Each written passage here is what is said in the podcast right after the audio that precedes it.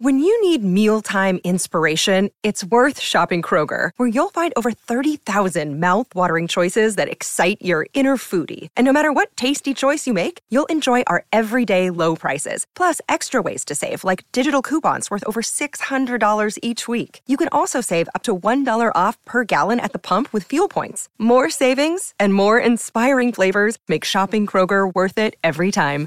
Kroger, fresh for everyone. Fuel restrictions apply. Hello and welcome to the bullpen. Today we've got Texans County on. We're going to be mourning the end of the Texans season and, and talking a little bit of early off-season stuff, all that and more from the bullpen.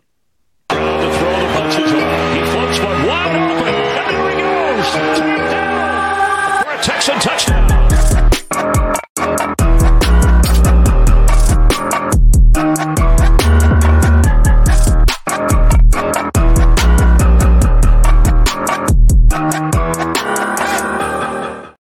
Well, hello and thanks for joining us on the bullpen. I'm James Roy. Tom's with me, and we've got a special guest, Texans County, aka Dylan Delgatto. Dylan, how are you doing today? I'm good, man. I'm excited to be with y'all. How are y'all doing? All I'm right. good. I appreciate you taking the time. Yeah, bro. Yeah, I know. Um, the Texan season is over, and and that's I guess what we're here to do. I was I was kind of hoping because we had discussed doing this before that game, and I was kind of hoping we'd be talking like, oh yeah, wow, shock the world, and then now we're AFC jam- the Chiefs aren't anywhere, but here we are, uh, at at home for the for this uh this Super Bowl. C.J. Stroud will in fact be free for the Pro Bowl if uh if he gets called for that. So how do you how do you feel? Just general thoughts on the game and like how the Texans performed. I mean, it wasn't pretty. Um, I think the first half was was was really good. I mean, it the offense looked the offense looked not existence existent at all. I mean, the O line just couldn't do anything. I think the Texans kind of threw in the not threw in the towel, but I mean, they beat themselves up in the first. You easily could have walked out of that first with the ten point lead had you have, you know, eliminated two or three of the false starts you had, had Kaimi Fairbairn not missed a, a kick, you know, had um there's other penalty, I can't remember. It wasn't a false start. It was on there was one other penalty in the first half that I was like, this is brutal. Um, and you know, had Dalton Schultz not dropped a pass, you're in field goal range and you probably had a field goal. So the first half was solid. The defense, the defense did their job. They struggled. Uh, I think my my thing that I noticed was DeMeco uh, started doing that five or six man blitz at the end of the first half, which was a good adjustment, but he did it too soon because they knew what was coming in the second half. They said, "Oh, this is working. Let's just counter that," and then we were screwed for the entire second half. So I think um, that's something DeMeco will learn is, hey, how do we adjust to that better? Um, and you know, we end of the day we exceed expectations and. I, I mean, I think we all knew that this game was not going to be easy. I think we all knew that there was probably no chance we win it. Um, just knowing how good that Ravens defense is and how how hard Lamar is to contain. I mean, the guy balled out. Uh, the run, the run, the run was not there, and CJ had no time to do anything. So it's it's hard, um, but all good things come to an end at some point, and we'll be back next year. It's like CJ said to Will. I mean, you know, don't cry. We're we're gonna do better next year. It's all good. Yeah, we shouldn't Patrick even. Storms in the chat says good evening. Yeah. Hey Pat, nice to see you. Uh, what were you saying, Dylan? Sorry. No, you're good. Uh, I was just saying, yeah. I mean, we weren't even supposed to have seven to eight wins, and and here we are. So there, there's not much to complain about. Uh, it, it sucks seeing a season end, but at the end of the day, I mean, we did what we did, and that's all we can be. That we can just be proud of that. No, yeah, left it all out there. Um, speaking to Dalton Schultz, I hate. I, I will probably bounce back and forth, but there's been that's been a, a contentious topic um, for Texans fans because there there are some that will tell you, hey, Dalton Schultz, by all means, re-sign him, absolutely, and there are others that will tell you that that you know a, a replacement level player, whether it's from the draft or in free agency, could come at a significantly lower cost. It's a place where the Texans could cut cost. What what do you make of Dalton Schultz's season as a whole, and you, how likely do you think it is that the Texans keep him? Um, I I like Dalton. I think he had a really good year. I think you don't win that first game against the Titans without Dalton. Um, but I think Dalton's also had his moments where he was he was non-existent. Uh, like the first two games, it felt like they didn't use him. And I don't know if that was just CJ wasn't comfortable yet or Slowik didn't know how to incorporate Dalton. Um, I'd love to keep Dalton because I think you can never have too many weapons, but I don't want to overpay Dalton. Um, especially because Brevin Jordan, I mean, these last two games, Brevin looked real good. Um, he's got speed. Brevin's kind of got what I what I would look for in a tight end. Uh, he's got playmaking ability. Um, but I think I think he'd be ready to kind of take a bigger leap. Um, but I still think Dalton Dalton's a valuable asset to this team. But if Dalton's won 12 mil a year or something crazy, I don't, you know, I don't, I don't think he's worth that. I don't know what he's asking, but I think, I think we, what we signed him for six mil, eight mil this offseason. So we signed him for nine. Do you Yeah. think he's earned a raise, or if we can get him at that same rate, is that cool?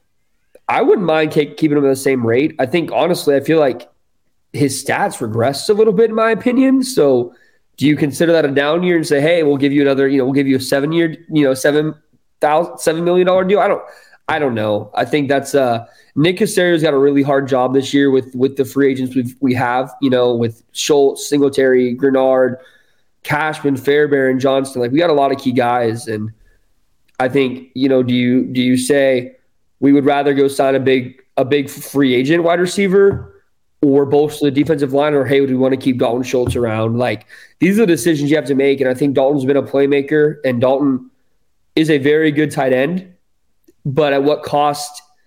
How, how much you know when you have Tank Dell back and you have a, a, an existent run game? Do you need Dalton, or can you be fine with Brevin and Teagan Quintario, Quintariano, however you say his name? TQ. because I think people forget that we still have Teagan and he was hurt all year. But Teagan and Brevin are solid. Um, I'm curious to see what they do and how they approach it. But I'd like to keep Dalton if I could. But what are y'all? Shout out to the guys on Locked On Texans because I was listening to them and I was like, Teagan who? And then they're like, oh TQ. I was like, okay, yeah, TQ. I can get with that. That that's easy. That's the best way. To, that's the best way to go with it. Just gotta shorten it. I can say it, but TQ's easier. Tom, oh. what are your thoughts on Dalton Schultz's impending really sup- free agency? I'm really surprised he's he's been like under the microscope for this last game as opposed to the entire season. I've seen a lot of chatter on Twitter where people are calling him out for not blocking and and and there was some plays where clearly the run game did not get off because the guy he was required to block just free run, free run. So I, I mean, I'm a little torn when you see plays like that. You kind of go, I, I need that guy to be able to be a dual threat guy. I don't necessarily get enough tape, or maybe I'm just not watching enough tape of Brevin Jordan to see if he could be that dude. I know that everybody's kind of pegged their draft picks, right? Oh, safety, if they don't, you know, corner, line, edge. Like, where do you fit tight end and all that? So I don't know what the free agent market looks like. I don't know that there's anybody a, an, an improvement from Dalton. So you could go down and just get a blocker, but I feel like this is a high powered offense they're trying to build, right? They're trying to have weapons everywhere. So that's where I'm torn. I, I totally agree with, with with Dylan. I think it makes a lot of sense to not overpay this guy when you'd rather spend your money elsewhere. But at the same time, I really know that there was a couple games that you don't win with, like he said, without Dalton, you don't win those games. And you need to have that threat. There's a guy up the seam being able to make plays like that. You need that on your team. So another thing, I, and I should have said this in my first take, but I agree with what you said. But I think also we gotta remember the the second Titans game. It was it was CJ's first game back, and our fullback was out, and they kind of used Brevin in like this three dimensional role where he was a tight end on some plays, he was a fullback on some plays, and he was even lined up at wide receiver in some kind of wide receiver and vibe in some plays. And and that I liked that. Like they didn't know what Brevin was gonna do. And Brevin had that was probably his best game of the season, besides, you know, his his big play in that in that other game. But like that was probably Brevin's best well-rounded game. So part of me is like, yeah, go out and get Henry because Hunter Henry's a free agent. Go out and get Hunter Henry or Dalton Schultz, and then keep Brevin in this kind of dynamic role where he's almost like you don't know how you're going to use him. Kind of like Kyle Juszczyk is used in, in San Francisco. Sometimes he catches a pass, sometimes he's running, sometimes he's just blocking. Um, And if you're if you're lining Brevin up in different ways, you might confuse some people because he has that playmaking ability to line up as a wide receiver if you wanted to because of his speed. You know, he could be a running back in, in some form because he was a running back his whole career. So I'd be curious to see if they if they try to use Brevin a little differently and stick to to Dalton or go get Hunter Henry, who has experience with Nick Caserio, I believe, because he was in New England for four years, I think. So that's that that's a that's a, that's a thought that just popped in my brain. I mean, I think that so either way, I think that's going to be a balance between the wide receiver decision and the tight end decision. There needs to be experience in that room, and Woods and Schultz were were that experience this past season. Um, and so I, if they don't keep Schultz, I don't think they go to the draft for a tight end unless they sign like Mike Evans. If they were to sign Mike Evans, right? If they wanted to blow that amount of, of salary cap space on wide receiver, then yeah, go ahead and draft a tight end to develop because now you have that experienced, reliable target. And that kind of brings me into a, another point. But actually, before I start that, Brevin Jordan, I do love what Brevin Jordan has done. And I'll be the first one to tell you, I really was excited when we drafted him because of the potential that was that was said about him. Everything I read about him said, "Oh, he's going to be a great receiving tight end, excellent player, excellent guy." And so watching him struggle in, you know, the the purgatory that was being on the Texans for the first 2 years of his career, um, you know, I'm happy for him. I'm incredible or sorry, I guess first year of his career, his rookie year. Um, I I'm happy for him. Um, but but segueing into the the discussion of wide receiver, I, I made a comparison earlier on Twitter, and I kind of wanted to bring it up here. Um, look, I always look at the Bengals and what they did drafting Ja'Marr Chase, where they and obviously they had a lot higher pick. The the Ja'Marr Chase comparison for this draft would probably be uh, Marvin Harrison Jr. But the comparison still stands that they basically everyone was like the Bengals needed a lineman. Joe Burrow has no one protecting him. They need to draft an O lineman, and then they said, well, what if we just give him someone who's usually open and that he can just throw it up and get it to? And so looking at that strategy, they already had, you know, Tee Higgins and Tyler Boyd, and they went in and they grabbed Ja'Marr Chase and kind of stacked that receiving corps into a, a reliable three. Texans have two of those three pieces right now. They have they have their Tyler Boyd and Tank Dell. I would say a much better Tyler Boyd and Tank and Tank Dell. Um, and then they have Nico Collins, who had a really good season, but I think outside looking and not knowing who they bring in is likely the Tee Higgins role, but could be could be the Ja'Marr Chase of the group, I think. But um, looking at what the options are at wide receiver for the Texans, do you think there's someone in free agency or that would be available in the draft that could fit that third wide receiver the Texans need that would make it make sense? Uh, I'll, I'll start off. I I would. I think a lot of people are going to be disappointed. I think a lot of people are expecting Mike Evans or Tee Higgins, and I just don't think I don't think that's realistic for the Texans. I don't. I don't see a world as much as I want one of those guys. I don't see a world where Nick Caserio says, "I have seventy million in cap space. I have Tank Dell and Nico Collins. Let's go out another wide receiver one." I just don't see that. Um, but like, I could see a world where, you know, maybe he offers Tyler Boyd some kind of contract. You know, maybe he offers, shoot, a guy like Josh Reynolds or Calvin Ridley. Um, you know, I don't. I don't know if Ridley's going to get a crazy payday. Uh, I feel like he was very hit or miss this year. Um, if I'm right, Gabe Davis is a free agent. So like one of those type of guys, um, or even you know Michael Pittman. Um, I, I, think I would be more intrigued to adding a guy who who can come in and, and help, but not take over a role from from Nico or, or Tank because I think you have your wide receiver one and two. If you can add another guy who can be a wide receiver two, that's big. Um, and I, I, think we need another speed guy. You have Nico who can who can catch anything and who's very underrated. You have Tank who's speedy, can can be shifty, make plays, but you don't really have your Tyreek Hill, Jaylen Waddle, you know, type of type of guy. Obviously, those are those are generational guys that are known for their speed, but getting a guy like you know, like I said, any of those guys, but you know, I, I think that is more realistic. I don't I don't see Pittman getting a crazy bag.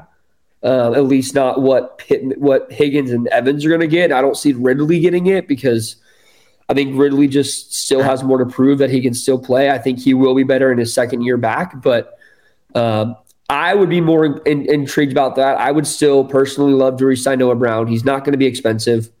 keep him as your wide receiver four because you need depth. And two, Noah Brown, he's a solid blocker.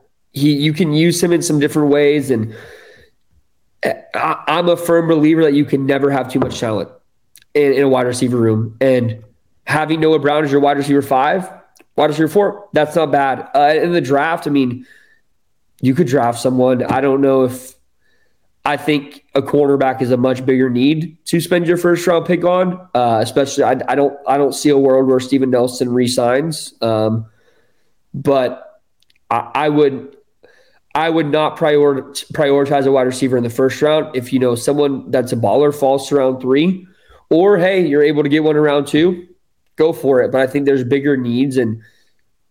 CJ and Tank year two will be crazy. CJ and Nico year two will be crazy. And if you just add a, a solid vet that has experience that can only get better with a better quarterback, I think you're going to be in a better place.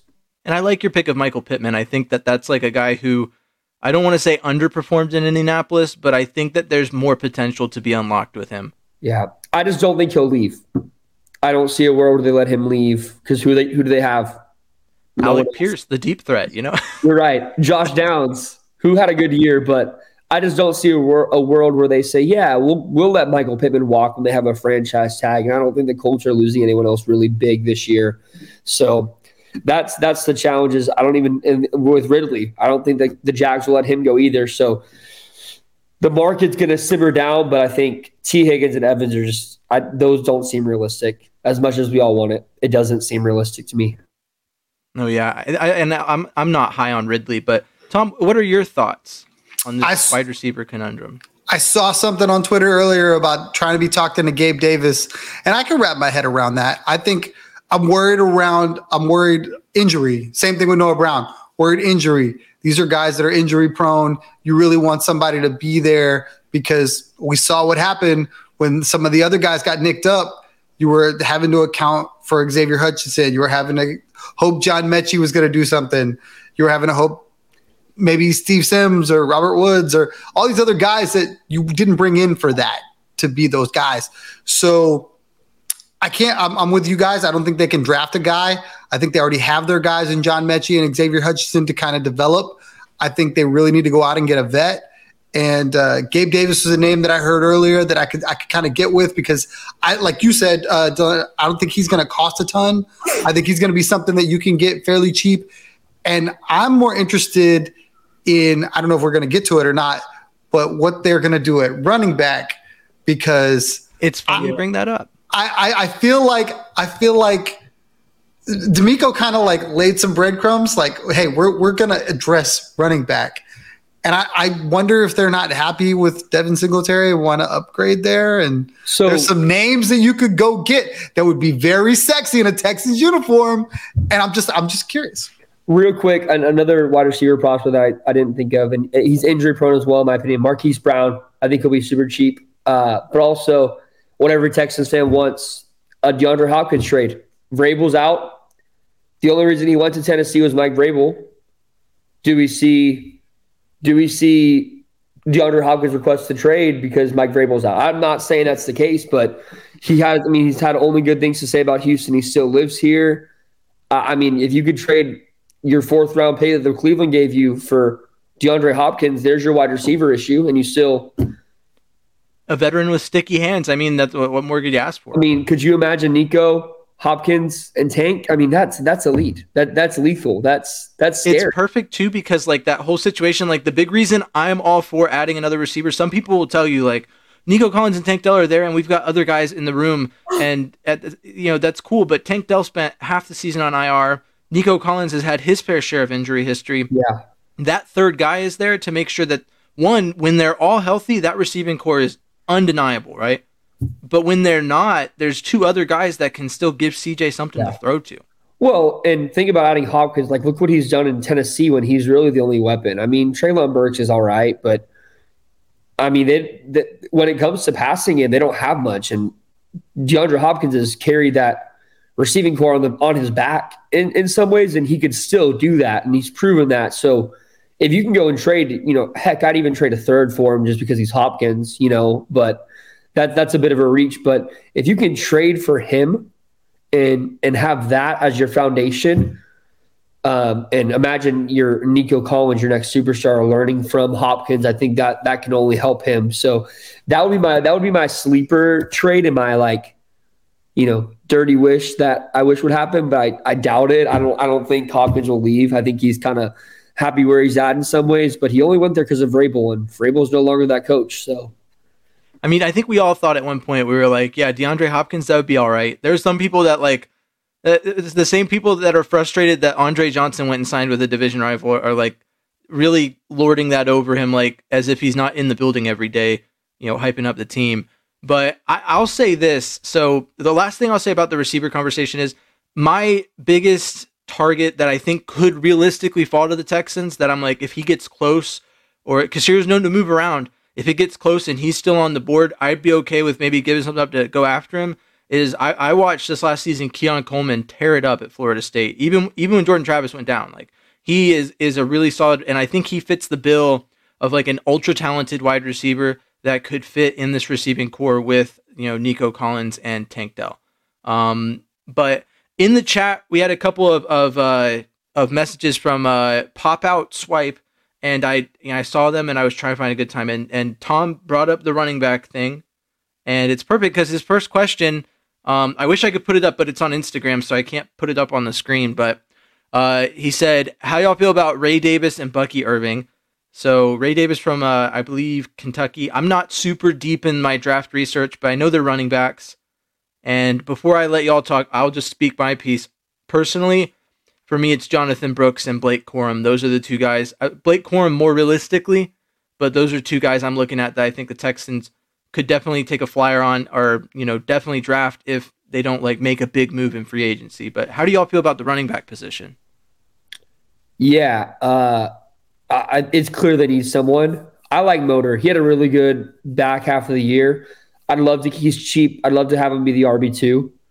Um, I, this is this might be a little crazy, but I, I I think there's trade value in Dameon Pierce, and I don't I don't think that this is his system. It's just not. I unless Slowik leaves and they, you know, they do something different, which I don't want Slowik to leave. I don't. There is a there is a world where people want that, but whatever. Um, I I don't think Dameon Pierce really has. I, I don't know if he'll have a role in this system. Like they moved him to kick returner, and he, he doesn't get carries anymore. So I I think it's evident they want to move on from him. Um, Michigan's RB two Anderson, I think it was his last name. Um, that guy really impressed me in the college uh, football playoffs. Bro had a bro had a game, and I think he's a later round prospect. So he would be draft wise. Him and Corum, both of those I think are ballers. Uh, but if we're talking free agents, man, there's some intriguing names. I'm not one who believes in paying running backs a lot of money, but uh, I've seen what Christian McCaffrey can do to a team uh, that DeMeco Ryans coached, and I firmly believe that a guy like D'Andre Swift, Austin Ekeler, Josh Jacobs, Saquon, or Derrick Henry could just transform this offense. Uh, and I'm not saying they're going to pay either of those guys, but you know, you go out and get one of those guys, or shoot, even someone like AJ Dillon. I think that'll that'll help. I don't I, I don't I don't know who they'd get, but I hate the idea of paying a running back. But if you, you want to get a playmaker and really give CJ a run game, your play action is going to go crazy. Tank Dell and Nico are going to have a better year. I mean, like you can do so much more when you have a playmaker in that backfield. The Texans lacked that all year. Like Devin Singletary had his moments, but you didn't know if he was going to ball or if he was going to be terrible. Like you didn't know going into a game what you were going to get. And uh, those there's five or six names in free agency that are really really attractive. Um, and like Austin Ekeler had a really bad year. So does he deserve the big contract? Does he deserve that one year prove it deal? You know, I'd I'd easily give him that. You know that one year six million dollars and then you know five million dollars in incentives. Let him come ball for us for a year, and then you know if you want to keep him, you keep him. If you want, you franchise tag him and trade him, whatever. Um, I'd be really intrigued. I don't know if Nick will do it, but it, it seems obvious to me that DeMeco's ready to move on and get like get a running back. And I don't think they're going to spend high draft picks on a running back. That just doesn't seem wise. I think if it's a fourth round or later, they will. But f- first three rounds, there's so much talent that we need in that draft. So no, um, I free agency. I feel like I feel like Nick's gonna do something. Um, maybe I'm wrong, but I'd be intrigued. He's given us no reason to believe he won't do the right thing, uh, at least in in some subjective sense. Right. So, I mean, I'm intrigued by Saquon. I think that they can get Saquon at a discounted rate because of his injury history, and I think that when he's healthy, um, he's definitely um, in that same conversation as as McCaffrey in terms of in you know injury prone Oh, yeah. running backs that can take over a game. And so I'd be intrigued to see if the Texans pursue it. But Tom, what are, what are your thoughts? I know that that there was some things thrown around about Dameon Pierce at the beginning, and that's um that's your favorite player on the Texans. So no, He's not my favorite player for the Texans. He's just, I, I don't believe that the book has been written on Dameon Pierce. I, I really don't. I think of all the guys that got an unfair shake, that that got a chance to play and then prove they could play, he was like the least of them. You know, Dameon really didn't get a chance to do anything with an offensive line that would block for him. And even Motor proved that if they're not going to block, it doesn't matter. So I think uh, Dameon Pierce in the system for another year with an offseason, with a chance to get a better grip on things, could be a good RB2. But if you're going to go spend some money, which I think, and, and you're right, under a normal, or Dylan's right, under a normal scenario, you would not pay a running back, right? Your money spent, spent elsewhere quarterback, wide receiver, left tackle, defense, edge rusher. Right now, the Texans don't have that problem. So you can afford to spend some money on a running back right now because you're not paying a premium edge rusher. You're not paying a premium quarterback. Hell, you're really not paying a premium wide receiver unless they go out and pay one. They're they're, they're not. So So they're next year when Nico's a free agent, though. True, true. But again, the the other guys are still on rookie deals. So if you wanted to go get a 25 year old Josh Jacobs and put him behind a revamped offensive line with a couple extra, pe- I mean, the sky's the limit. And that's still a dude who's young enough, plenty of tread on the tires, a little injury history. But I love Saquon too. Saquon's a little older, but I, I think Arian Foster ish those times when they run pass option and and you just eat. Like like they have to be concerned with all of it. Play action, dumb. Yeah. I mean, you seen what they're able to do without a real run game with the play action. Imagine with a run game and then go play action. So I, I can't get there fast enough for me.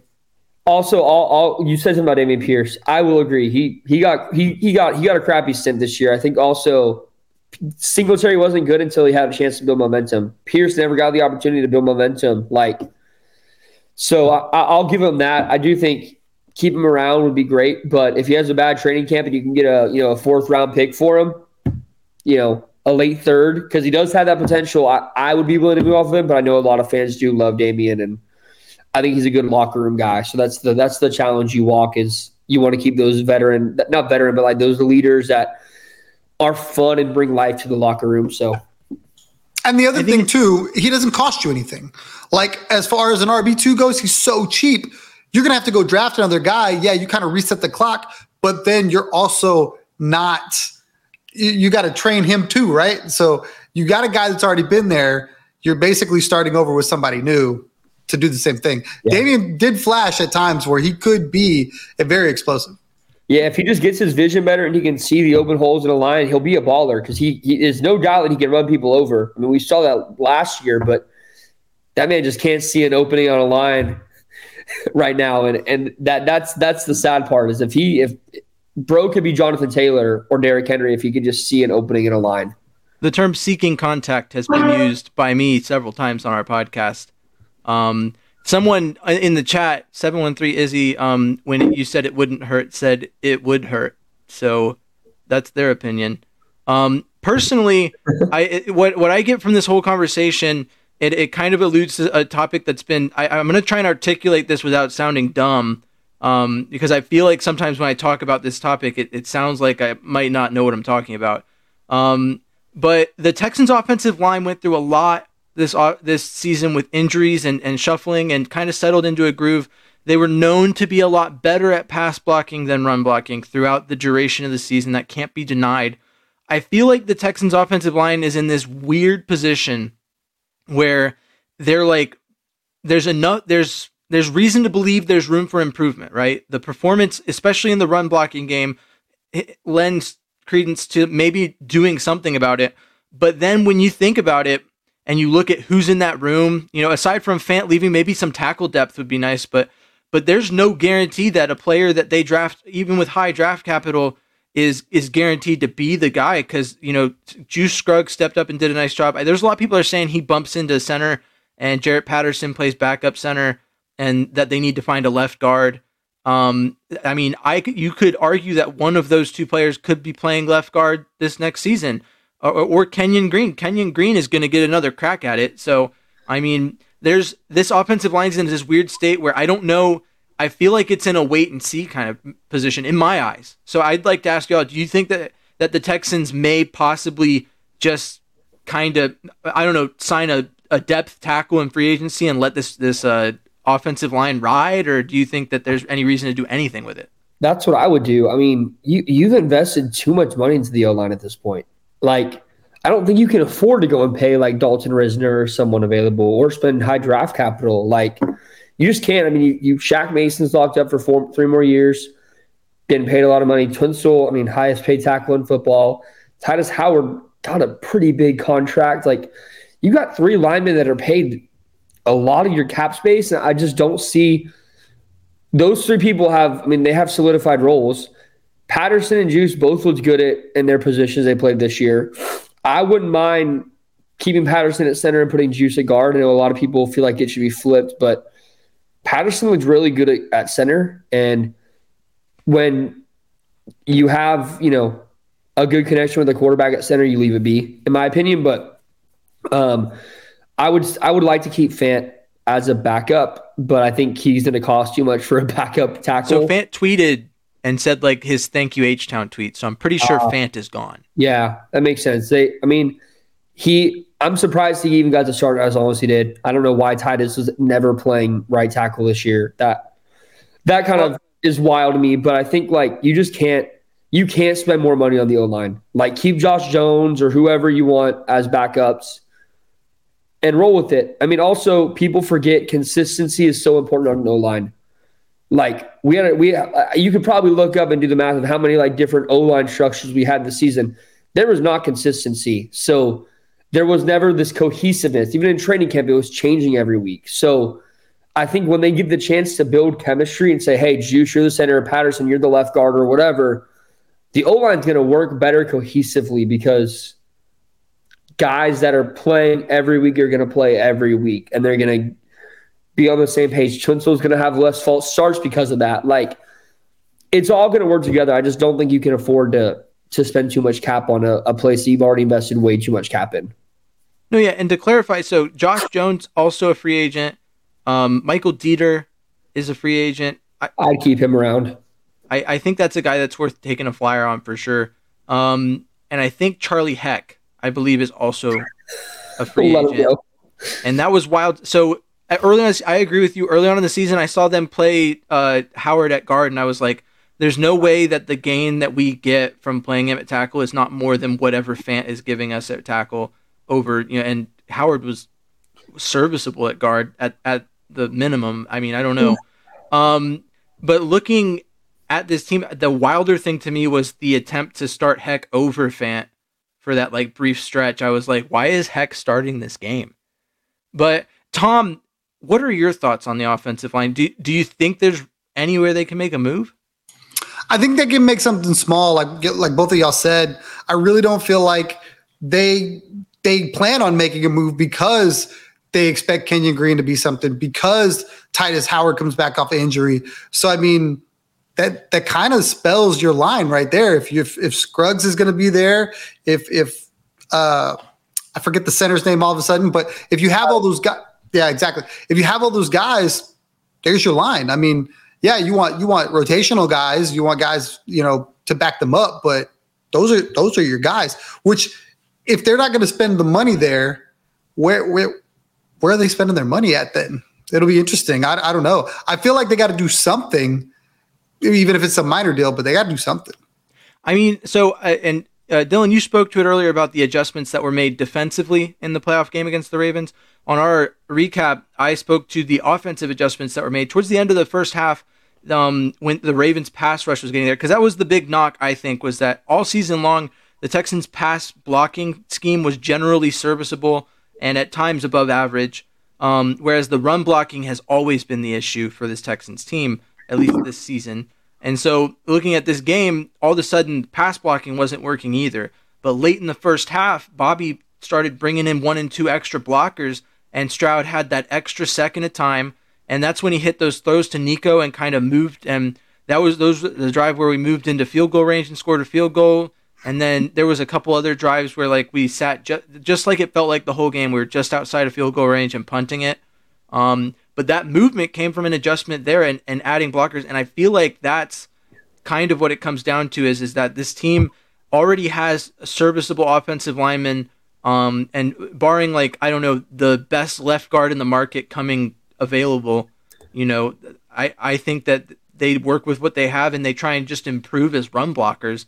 And maybe I think we're all all of us for the most part would agree that it's probably more the offensive line's fault than the running backs for for what the run game has become. But I think that the addition of a significantly better running back could also stand to benefit the the offensive linemen because maybe someone who has a better feel for their blockers might make them look better than they have.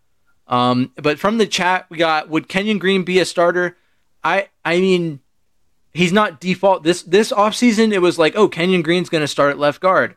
And then people like started seeing him and they were like, maybe Juice Scruggs could bump out to left guard. And then they were like, you know, maybe Patterson can step in. All, all of a sudden, everyone was trying to find everyone else to start at that position. But what are y'all's thoughts? Do, do you think Kenyon Green works his way into starting? What, what, do you, what do you make of Kenyon Green this next year? That's an interesting question in my eyes.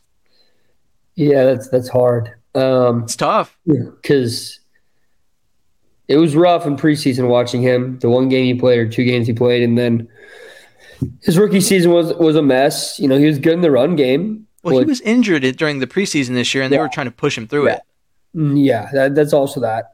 I think you got to give him a shot, but it wouldn't hurt to go sign a guy like Cody Ford from the Bengals, um, who's a serviceable starter.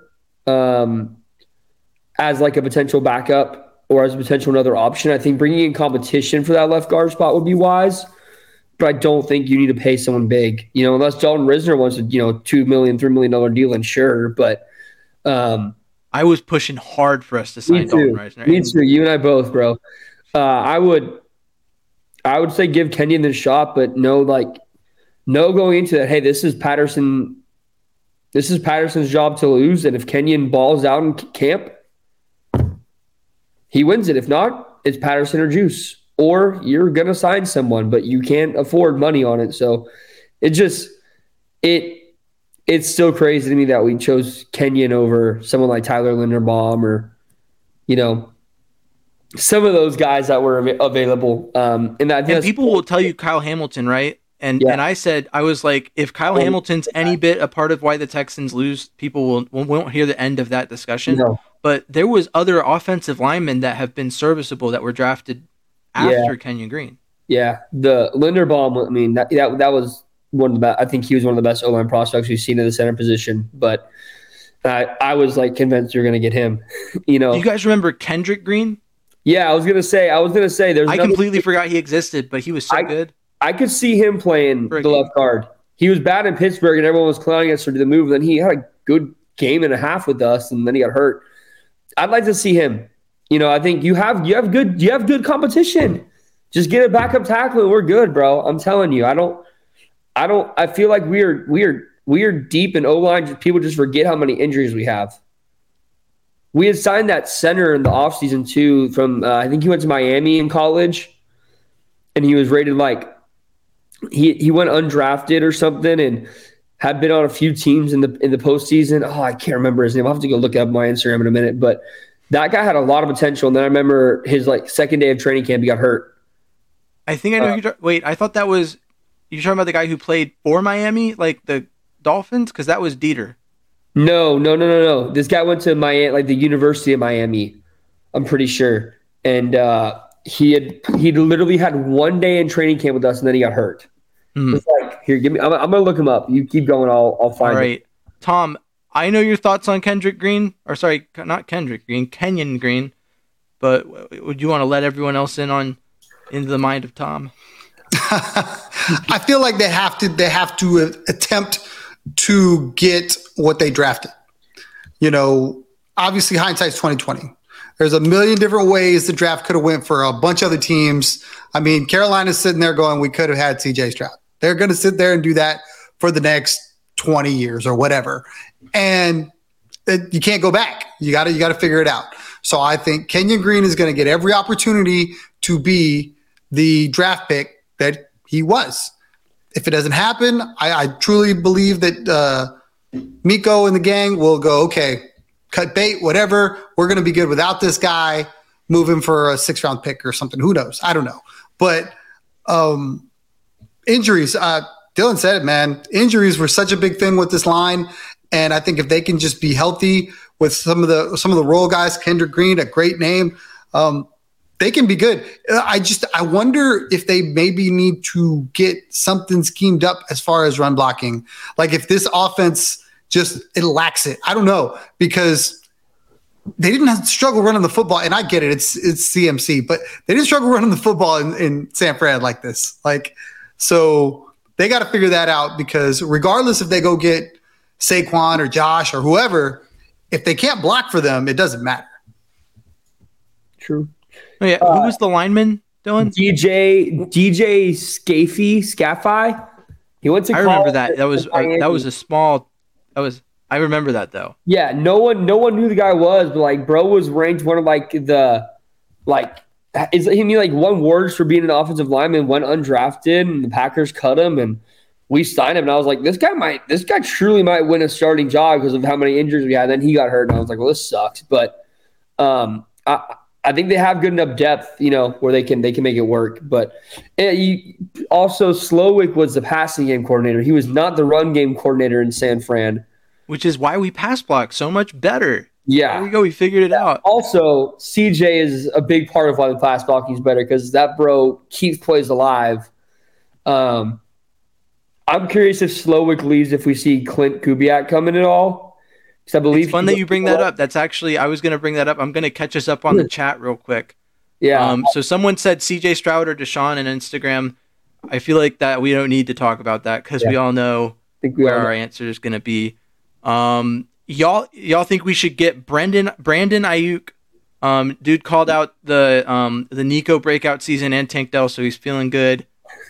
I didn't even know Brandon Aiyuk was a free agent. I had not discovered that. Oh, I think I heard it, but I it I didn't even remember that when I was I considering it. think he has an option or something this year. Maybe I'm wrong though. I, ha- I have trouble believing the the Niners and him don't like come to something and keep him there. I mean, and and personally, if I'm a wide receiver in the NFL and I'm playing for a team like the 49ers with where they're at now and like with what their future holds, I'm probably going to try and stay there unless the money's just disrespectful. Yeah, But and then what pick did we get for Kenyon Green? I, I think that means what pick did we take him with? I believe it was 12 was the pick we took him with. he was 14. I think we traded back out of 12. I think. I think Kyle. I think Kyle Hamilton went 12. Yeah. And then the last comment from the chat to catch us up, because you were kind of getting into it, so I wanted to get us caught up, because this is. So Jeff showed up a little late, but he wants to know if Bobby Slowik move on moves on, who should we get for his replacement? Um, that's a fun topic to me because I think that Bobby Slowik, the that train has kind of slowed down a little bit in recent days with the way that that the coaching carousel has shaken out, and with the Titans hiring the uh, Bengals OC. Um, but I mean, how I feel like, and Jerrod Johnson's getting a lot of interest too. But I felt like he was next man up, and then Klint Kubiak was pretty much the next name that I had going. So, I mean, I don't know. How how do you feel about his odds of leaving and who's going to replace him? I don't think. Uh, first of all, I don't think Slowik will leave. I don't think he's ready. I, I, I get wanting to be ahead of the carousel and you know getting, getting the you know getting the guy, but he's so inconsistent this year that I just don't know if if you can comfortably hire him this year. Like, I, I just don't feel like I, I just feel like he's ready. Uh, he doesn't give me leader vibes where he's like super vocal in the locker room, and uh, so that, that that's my concern. But if he was to accept an offer, Jerrod Johnson, I think, is everyone's go to, especially hearing what CJ Stroud had to say about him. Kubiak, Cliff Cliff Kingsbury, maybe. Um, I feel like Cliff Kingsbury. I feel like if we're looking at it, you have to keep it in the Shanahan tree. no, I agree, but But- they almost they almost hired Cliff last year. So I mean, what do you? Uh, Thomas Brown's another option. Uh, if the Bills don't keep like if Joe Brady doesn't keep that Bills job, Joe Brady's another option. Uh, I don't know. I I just hope Slowik stays this year and that they can.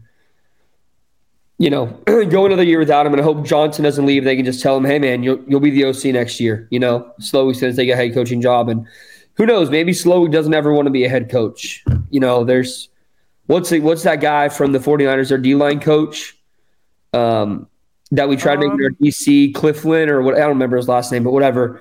That guy didn't want to be a DC, so he just stayed in San Francisco to be the D line coach. So it's possible that Slowik doesn't want to be a head coach, but the money's there. So you know, I feel like it's a Ben Johnson type situation. He's taking interviews this year knowing that he's probably not going to get hired because he wants to practice for next year when he can Yeah.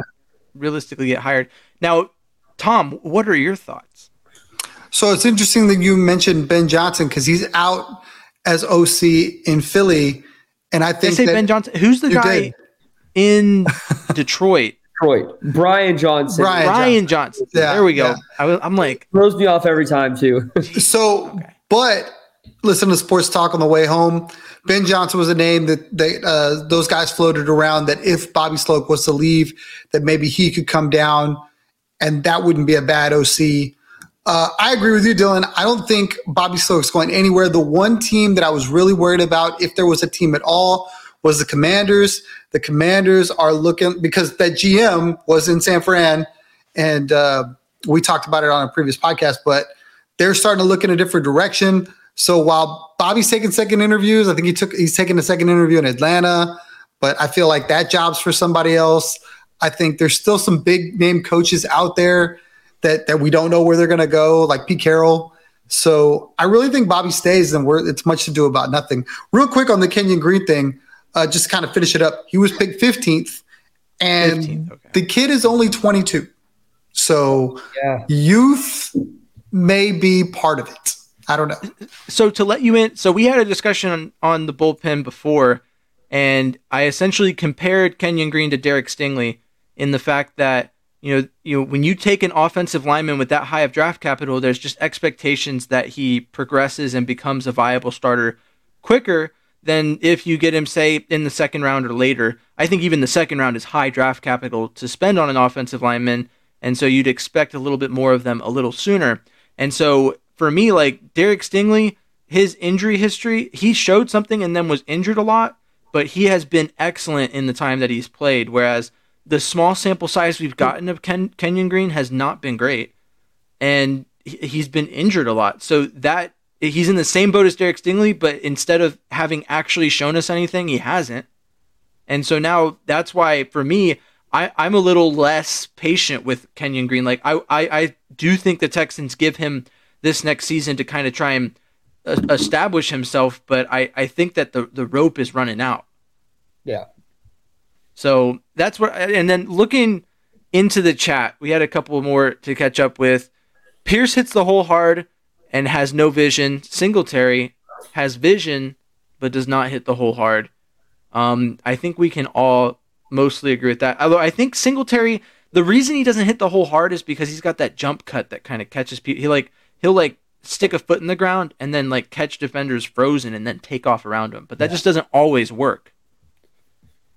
I don't know. Um, and then draft Alabama's co- uh, cornerback Kool Aid McKinstry with the first round pick. That that was my first mock draft was Kool Aid McKinstry, M- not just because of his name, which is really cool, um, but because I think he's probably the most realistic person that meets the need that I foresee happening at cornerback with Steven Nelson likely not coming back. Um, but that kind of brings me. I think that's the last question that we'll address today. is just early goings. Having I, I hadn't really gotten too deep into it. I've only done one mock draft, and it's way too early to know where the Texans are going to go. But I'd like for each of you to give me your your ideal first round pick, whether it's position or a specific player. Just go ahead and lay it out there. Yeah, real quick, you mentioned corner. Um, I'm all in. Go go pay go pay Jaylon Johnson or Sneed. Don't draft one. Cool if you want to draft one, go for it. I love that, but go pay one of those guys. Those guys are ballers, and them them with Sing is that's elite for years to come. But uh, this is hard because you could go a lot of ways in the draft. Uh, I'm I'm a firm believer that we're in a spot where you can kind of go best available, no matter what the position is, because it's worked for the Ravens. I mean, the Ravens do it every year, and, and they're so deep that I mean that team just has levels on levels on levels of talent. Um, that being said, I, my personal preference is safety. I think, um, unless you can go out and sign one, like I think safety is a, a, a, huge need. Like we don't know, we can't trust Ward. Um, we can't really trust Petrie. So um, I would like a safety. I haven't done a ton of scouting for this year. Um, I think your guy would be Kamren Kinchens from uh, Miami. Yeah, yeah. That, that that sounds that sounds like a familiar name. Um, yeah, I, I, would I would lean towards safety or but again if if if a wide receiver that falls that shouldn't be there falls, you go for it, right? If if a D lineman falls to be there, you go for it. I think best available is the only way to draft and you're in a place where the Texans are at. Um, and then second, I, I would trade that. I would I would not rule out a trade out of the first pick. All right, and Tom? I do not know who the the the Twitter post you just posted. Oh, sorry. I, he, so he put up his answer to the question, so I just threw it up there. Yeah, yeah, I agree with him. Uh, for me, best available, hundred percent. For the reasons that Dylan pointed out, hundred percent agree. That's always seemed to work for every team that's able to do it. We don't care. We'll have seven of the same guy, and then we'll just figure it out. But uh, for me, I'd rather spend the money in the secondary because I just think it's hard to draft those guys. We've seen it time and time again where the Texans drafted a guy. Oh, this is going to be the guy, Kareem Jackson, and Kevin never Johnson. turned Kevin Johnson. Yeah, and just never get that crap right. Never do. So for me, where they did get right was they went out and got an awesome edge rusher. And if I, I hope Greenard comes back. I, I, do at a, at a reasonable price. Do I want to pay him top 10 pass rusher money in the league? No. Do I think it's going to take that? No. But if they just don't feel comfortable giving him that money, go get an edge guy and and pay the pay pay the secondary. They're saying 16 to 22 mil. Where where at in that do you feel comfortable paying annually for Jonathan Greenard's services? I don't know, but on, the terms of Greenard, I know that his agent is very well connected to the Texans and has a lot of clients on the Texans and is known to give out like hometown discounts in, in some regard of like, hey, if, if, my guy wants to stay here, like you treat him well, like he'll take you know a little lesser pay. I just I just believe there's a team that's going to way overpay for Jonathan Greenard. Like I believe that he'll have that offer and he'll have it all off season. He's going to test his market and he's going to be like, yeah, the Texans want to give me 14 mil. Okay, we'll give you 20. Like I, I, I just I it, it doesn't it doesn't seem likely unless Nick can lock him up before and really like, hey, we're gonna we're gonna treat you well. We're gonna get you a ring. Um, in the terms of Greenard, since you brought that up, but he's gonna be expensive. He, Someone brought up the franchise tag, for, which for Greenard's position is twenty mil. So do you take a flyer with twenty mil? Give it give it another year to see, or it seems steep. That's expensive. For, for me, no. I mean, why? why? Just just pay him then if you're going to do that. Yeah, I love Jonathan Greenard. I've been his biggest yeah. advocate this offseason when people were like, well, you know, you know, Will Anderson and Jerry Hughes are like they they were like really disrespecting Jonathan Greenard, and I was like, that dude is, is a starter on this team easily. Led the team in sacks two years ago. What are we talking about? This is a, a, not the right conversation to be having right now. Why are we not? So I'm all for him, but I think that I agree that there's a point, and I think 20 mil seems a, a bit much. Of the, it's basically a third of what the Texans will have to spend after all is said and done, unless they do some, you know, work, reworking.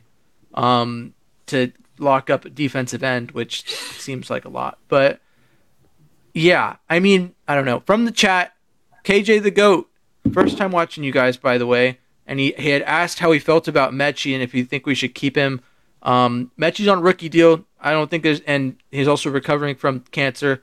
So there's a lot of reasons why I probably would not look at touching that.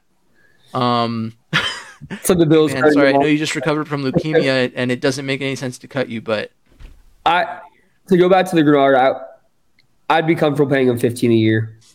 15. I don't think I'd go above that unless it's like, unless the way it's structured is, hey, you're getting 15 and then everything else is incentives. You know, you get 10 sacks, you get an extra mil every year. You get 15 sacks, you're going to get an extra five mil. Like, I think I think 15 mil for him, that's a lot. And then if you can incentive base it, or if you're smart and start and front load his more, and then like in two years you're not paying him much. Like, I'd be okay with that. I'd and that's why we like that's why you know, we lost it on guys like Tremaine Edmunds and stuff because we couldn't front load. You can afford to front load a little bit more this year. I'd rather free up that cap when you got to pay CJ, Nico, and stuff. So looking at it that way, I, would be okay giving around 15. And if it's a little bit more front loaded, go for it. But I don't think much above 15 makes a lot of sense to me. You know, do 15 mil for five years or something. That's not that's not terrible. That puts him here what till he's 30, 31, and you can go elsewhere. You can draft someone but I couldn't have said it better. That's perfect. I mean, that's that's pretty much sounds about right. I saw the number at 16 to 22 million, and I was thinking it's got to be on the lower end of that. I, I I don't know. Just just like knowing nothing, right? Like I look to Texans cap. If you don't follow him, do it. Uh, for all of my Texans cap questions because I don't know anything about it like that deep, but like I don't know. It, it makes sense to make it incentive laden and put a little lower on the end of that spectrum. So I can I can get with that. Yeah, I just don't think you have reasoning to give a guy money when he stayed healthy for one year. I just, I think Greenard has to know that going into that. It's like it's not that you don't deserve this. Is that hey, you've been healthy once for a full season, and we can't give you our entire cap space if you can't stay healthy. So. I think at this point, a multi-year deal is honestly a step of good faith, like locking him yeah. up for that long. But I mean, if, if Chase Young hits free agency and you don't resign Greenard, I'm all in. Go get Chase Young. That could work. I mean, I wouldn't I wouldn't be opposed to it. I thought that the price that the Commanders wanted for him was steep, but if, if you if you can corner him in the free agent market, it's a whole different game. And yeah. and I think it fits. Like even even if you just try and get him, I, I don't want to say for depth. I feel like Chase Young is still like I don't know starting level guy to some extent. He just he yeah, just it, I feel like when you're if you move on from Greenard, Greenard you have to pay Chase Young significantly less because you're looking at a guy who has had far worse injury struggles than Greenard's had. You're wrong. Not wrong. Um, let's see. I'm about to sound like Adam Schefter after listening to y'all. Hello, group chat about to be lit. Thanks, KJ, for listening for the first time. We appreciate you being in the chat. And Panthers Alert said, "What's up, County?" I don't know if you saw that, Dylan, but that that one's for you.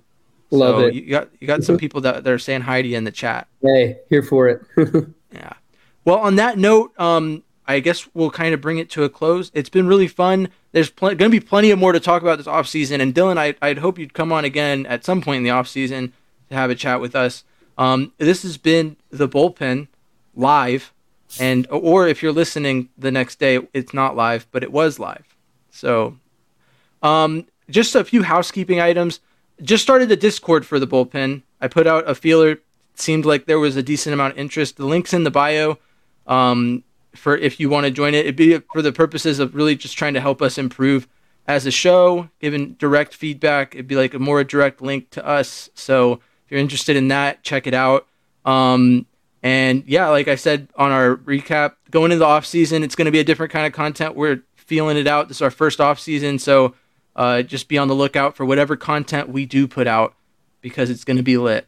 Um, I am James Roy. You can find me at M1 Texans fan on any social media platform. It's also how you can find the YouTube channel if you're looking for that. Um, Tom is Third Coast Tom. He's on X. That's what he calls it exclusively. He he took to the change really well. He's never called it Twitter since that day. Um, no, he only calls it Twitter because that's what it is. And Dylan, let the people know where to find you at. Yeah, I'm on Instagram and uh, Twitter, or as Tom would call it, X, uh, on at Texans County. So follow me. Uh, hope to be back on here with uh, with these boys soon. It was fun. So All right, awesome. Well, as always, stay classy, Houston, and vamos Texans. Thanks for tuning in to The Bullpen, a Texans podcast, part of the Fans First Sports Network. Please like, comment, subscribe, and follow along for more Texans talk from The Bullpen.